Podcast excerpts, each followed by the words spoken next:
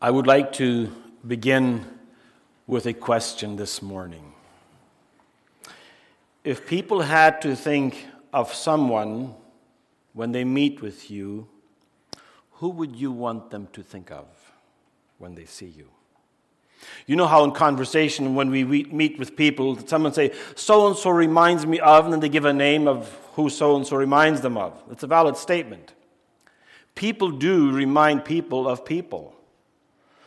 So when people see you and me, engage us in conversation, join us in our work, what image comes to their mind?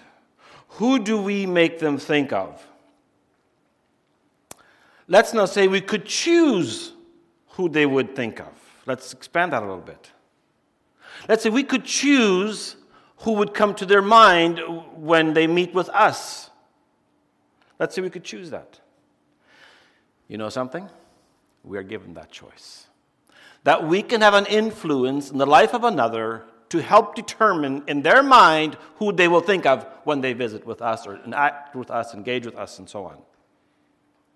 Imagine someone might say to you, Hey, uh, you remind me of, and then they mention someone who's maybe a person of good repute, a person of uh, good character, a person of integrity, and maybe past, somebody who's already died, somebody who's still around, and you kind of feel like, oh, that's good. At least I'm a positive influence. I'm a positive, a positive influence on this person. On the other hand, if they would say, You remind me of, and then they would mention somebody who's arrogant, proud, boastful, whatever, immoral, ouch, that would hurt. But it's a reality. We remind other people of people, others remind us of people. We may even have seen someone, maybe we've seen someone, I've never seen someone before. I, I mean, I remember this years ago, I had an experience like that. I was in a conference, and in this conference, there was a lot of people I didn't know. And there was a guy, and I just thought, he looks like me. I don't know if you ever had that happen to you. I made my way over to him and I introduced myself, and we had the same last names. Weird. Not only that, we kind of sounded the same too. We're not related, though. I would have liked to play the Mennonite game, but it didn't. We're not even that far apart in age. And during the course of the conference, another guy walked up and says, you, you and that guy, are you brothers? He says, No, we're not. But the, as I was thinking about this this last week, I thought to myself, and you know, at that point in time, you sure hope the other guy's a good guy too, because if he's a bad guy, or a, has a bad reputation, and now he sees a resemblance, somebody sees a, a me has a resemblance of him who knows him, that will give me bad reputation, or at least impression. You see, when someone looks like you and talks like you and acts like you, you wonder, are they like you? This morning's question is who are you an imitation of? You know, Jesus instructs us to follow him. Be a light in this world. Even earlier, Joe mentioned Genesis. God said in Genesis, let's make man after our image. Image? Let's make people. They will remind, they will be a reminder of our glory, of our majesty. We're to reflect God, act like God, behave like God, live holy lives in honor of God, worship God. We're continuing our sermon series in Philippians and the theme joy in all circumstances. In today's passage, we will see how important it is that we imitate the right one, the right person, the right persons. You see, Paul had started this church in Philippi, and he was now in Rome in prison suffering for the gospel because he preached the gospel. So when he wrote to the church at Philippi, part of the message was how they should live their lives. And he says a very strange thing. He says, I want you to imitate me. Paul was a man when he did something, he gave it all he had. And two Sundays ago, we learned how Paul had Paul taught the uh, Philippians that you can't use your own self righteous works as a measurement, as a boundary, or as a, as a stepping stone to God, and as a self righteous actions will lead you to God, or they will, they will save you, or they'll provide salvation. Paul, when he was still Saul, had tried that. But then he had an encounter with Jesus. He realized, I can't save myself, my works don't save me. And this self made, home built righteousness does not work. God does not recognize that. God's a relationship with God is not some self assembly project we do on our own. We're saved by grace through faith when we repent and believe, and we cannot do it on our own. Then last Sunday, Pastor Joe explained how Paul had put all of that stuff behind him, all of that stuff, his own righteousness, his own effort, his own self accomplishments, all of that stuff he put behind him. Now he focused on Christ and him alone. He wants to be like Christ, follow Christ, lay a hold of that. That's the only thing that has true value and meaning here and in the future. And he had this rope, this little, this, there was this little red black piece on the rope that uh, illustrates, we have only this little piece of time here to do that in. See, when Paul became a follower of Christ, it became all about Jesus, imitating Jesus. That illustration of the rope was a good visual reminder. For Paul, it was what matters for eternity. That's what he aimed for. That's what he was striving for. Today, we want to continue in that vein of striving, moving forwards to the prize, but from a different level. You see, as God's children, we are here. We're not finished yet. We're in process. And again, that was described last Sunday as well. We're still moving forward. we have got some growing to do.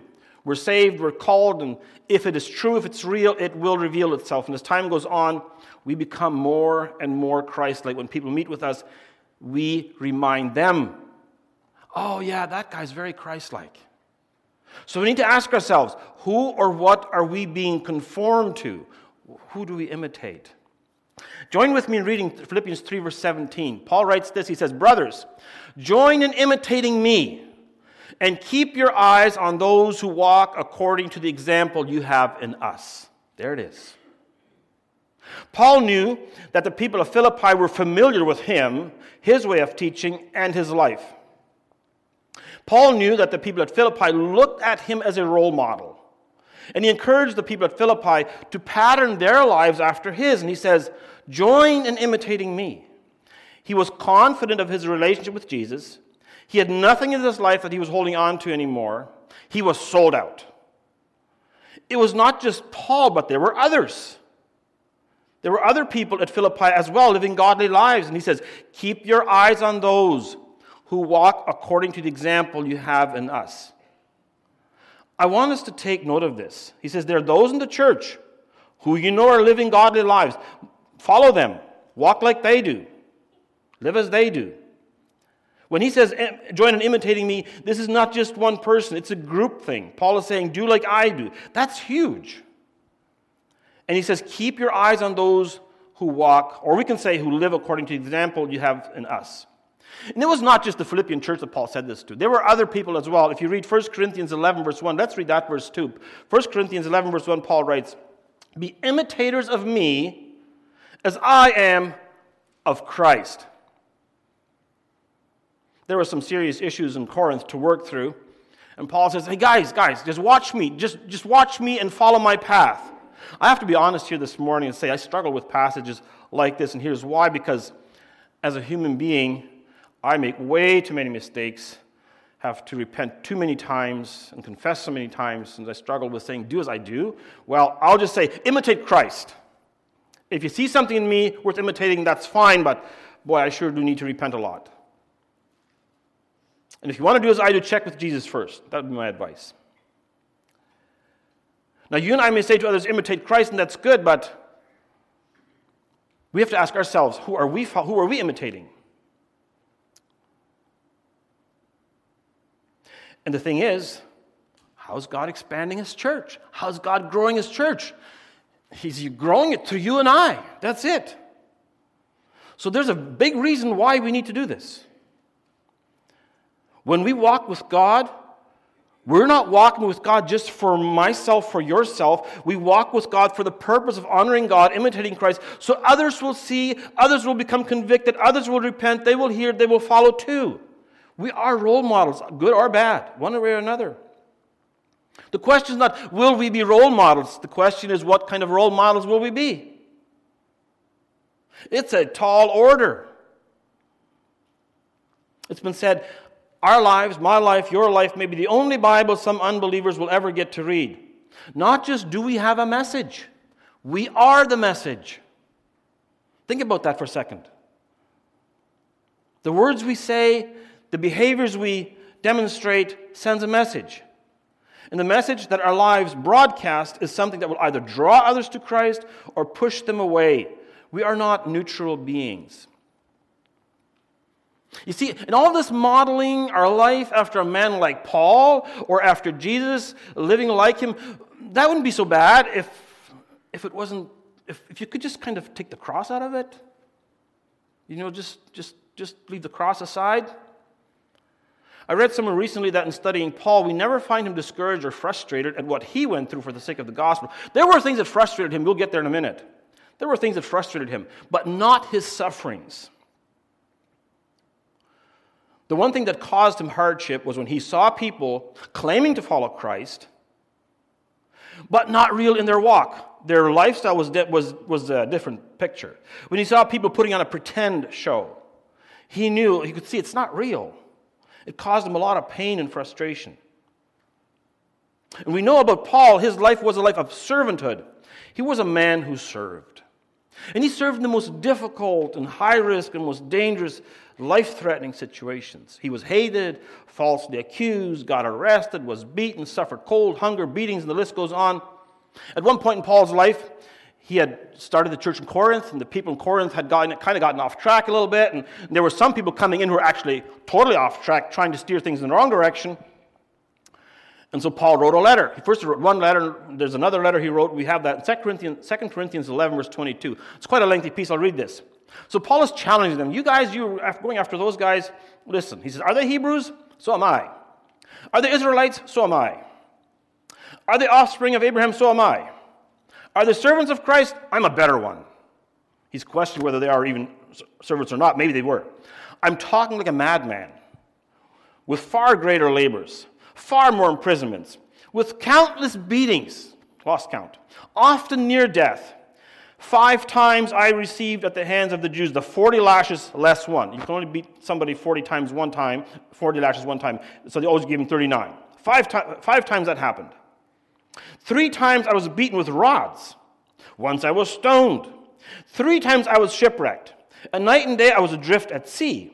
On frequent journeys, in danger from rivers, danger from robbers, danger from my own people, danger from Gentiles, danger in the city, danger in the wilderness, danger at sea, danger from false brothers, and in toil, hardship, through many a sleepless night, and hunger and thirst, often without food, and cold and exposure, and apart from other things, there is the daily pressure on me of my anxiety for all the churches. Join me in imitating Christ. How about that? Any volunteers?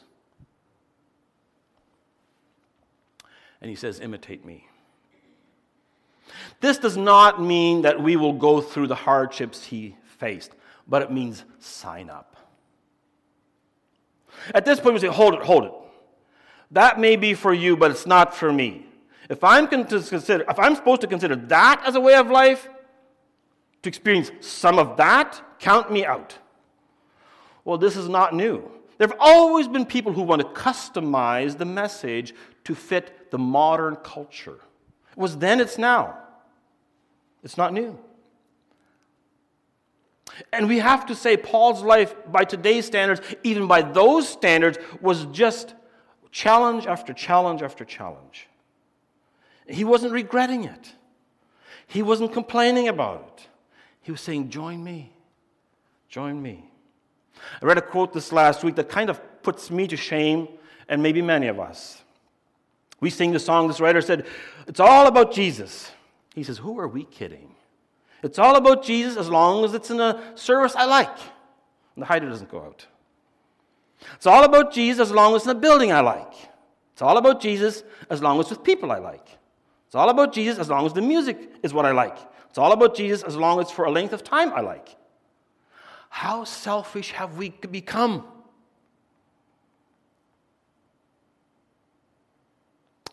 At some point, this writer says, Take up your cross and follow me, change into come to Jesus, and he'll make your life better.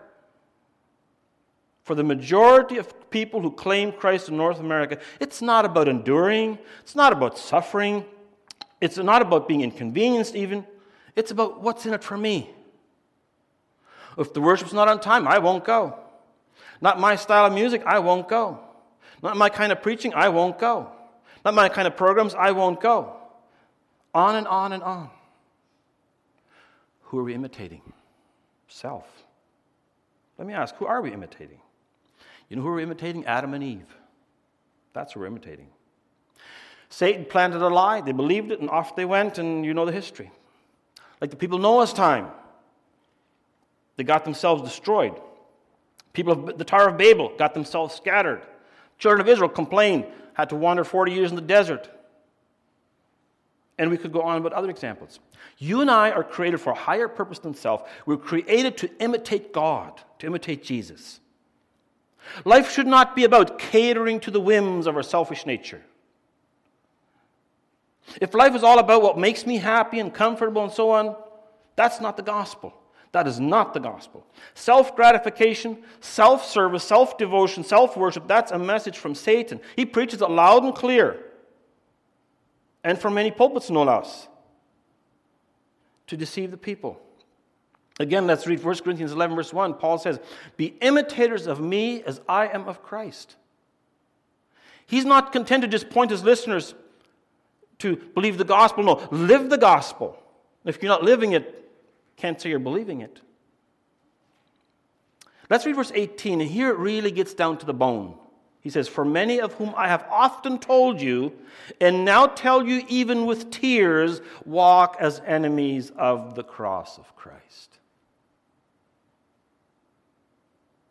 As I mentioned earlier, two weeks ago, we looked at the danger of building one's life on performance and self effort and putting stock into our own accomplishments. And there are those who do that and thinking they're good and their credit will lend itself to some, some bonus and, and they will have, have uh, salvation in part because of that and so on. Paul says, no, it's not true. Salvation is by grace through faith. You won't get saved by your accomplishments. No, no, no other plan is available. Today we're looking at the other end of that spectrum. There's another side. The one side about self effort and human legalism and, and self works and all that stuff, religion. Pharisees fit that. In this passage, we see the other side, the opposite end of it. We need to remember Paul is speaking to believers, but not everybody who calls themselves one is one. There are those who Paul says they live, they walk as enemies of the cross of Christ. Remember, just a few minutes ago, I mentioned Paul's sufferings. That was Paul's cross. He never hated the cross, he embraced it. He preached about it, he preached the cross. That's where the power was. He says, These people, uh, yeah, they, they're in it, they're in the church, but they're enemies of the cross of Christ. There's so much to unpack here, we would take a long time, but maybe we can ask, what, who is an enemy of the cross of Christ? An enemy of the cross, as Paul has in mind here, is someone who professes to be a believer in God, but he has no use for the lifestyle of the servant of the cross no use for sacrifice or even suffering.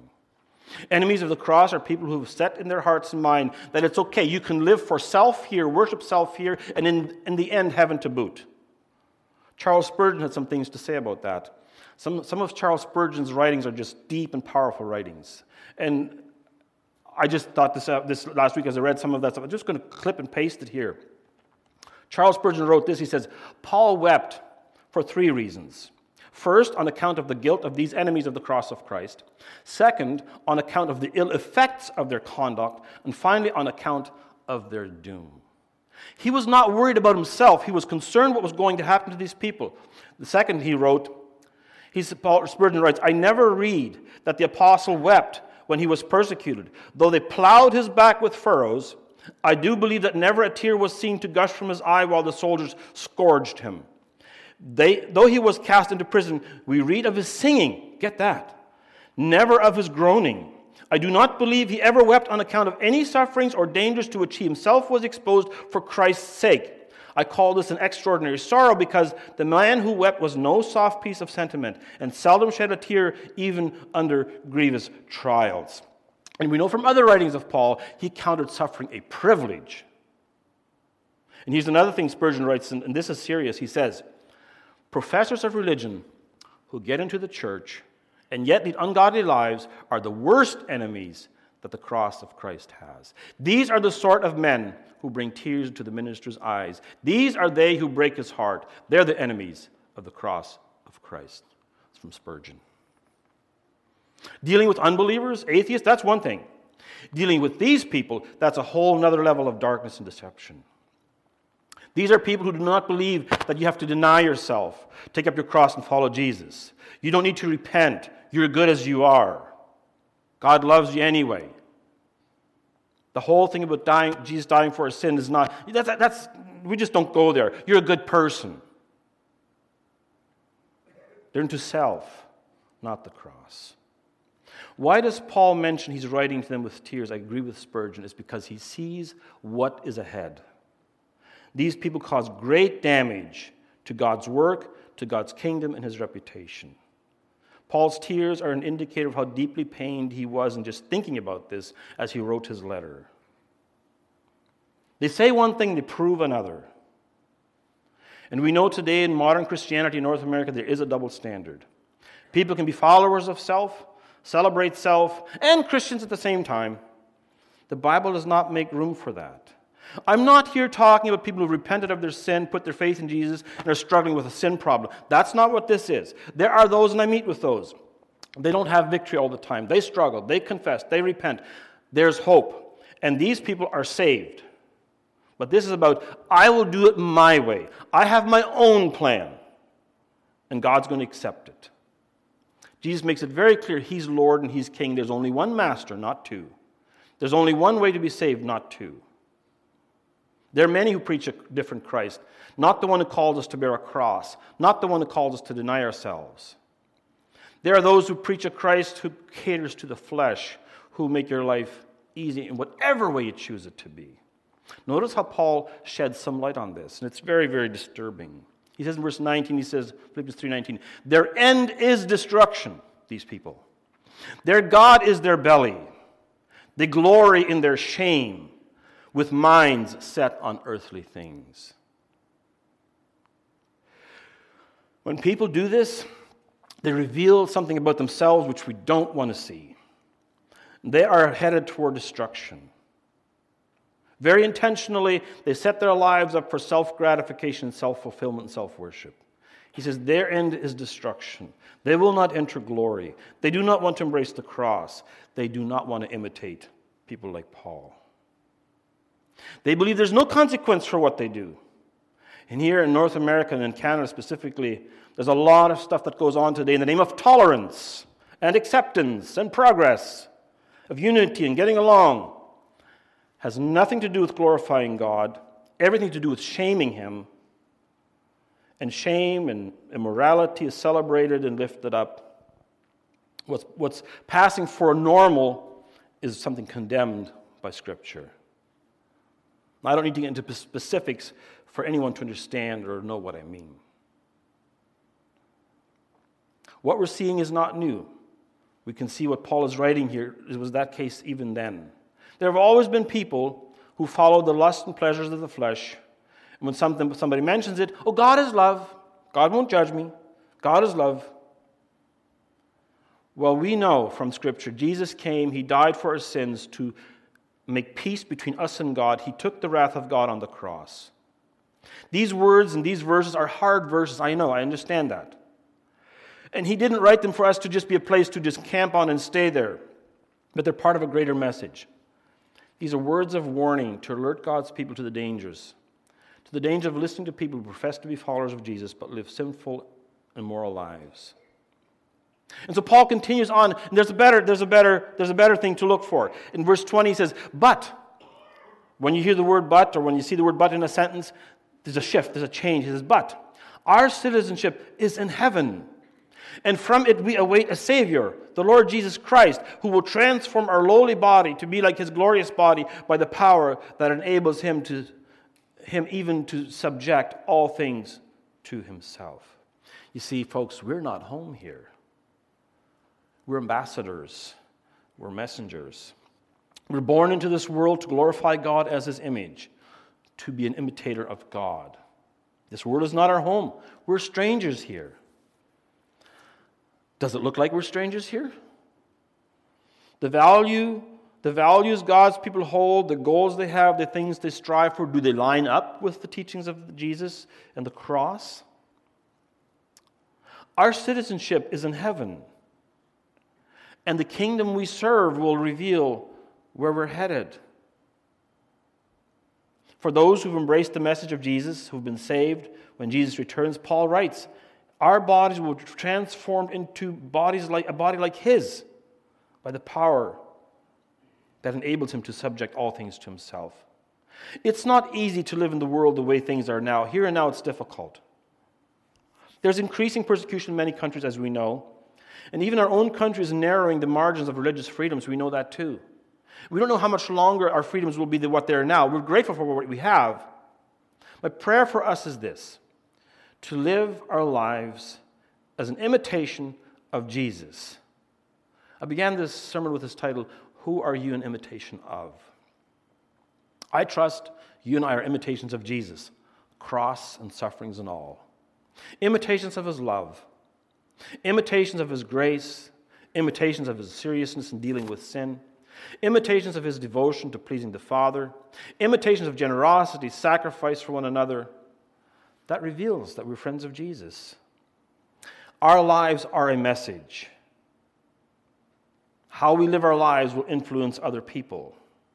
Paul encourages readers to imitate Christ and imitate him and those who walk as they do, as he does.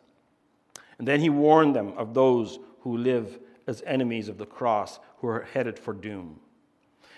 May we live our lives in honor of Jesus. So much so, when others run into us, hey, that must be a follower of Jesus. That must be a follower of Jesus. That should never, ever happen that they guess the other way. I don't know if he's a Christian by the actions he does, by the lifestyle he lives, by the priorities he has, or the way he conducts his life. It's sad when there are people who profess to be Christ reveal that it's nothing but self. You and I are called by God to live a life that is an image of Him an imitation of Him that resembles Him, that glorifies Him, and in the process draws others to Jesus. May that be our goal in life. Let's pray. Thank you, Lord, for the example you set for us when you walked this earth. It was an example you expect all of us to follow. You never mentioned it would be easy, but you said it would be a path that leads to holiness. Lord, we're tempted every day to compromise our walk with you. We're being tempted, we're being challenged in our commitments. Help us, Lord, to be devoted only to you. Give us grace, Lord Jesus. Give us grace to walk with you. And when others see us, they will know we've been with you. We look like you, we live like you. Give us strength to that end. In Jesus' name we pray. Amen.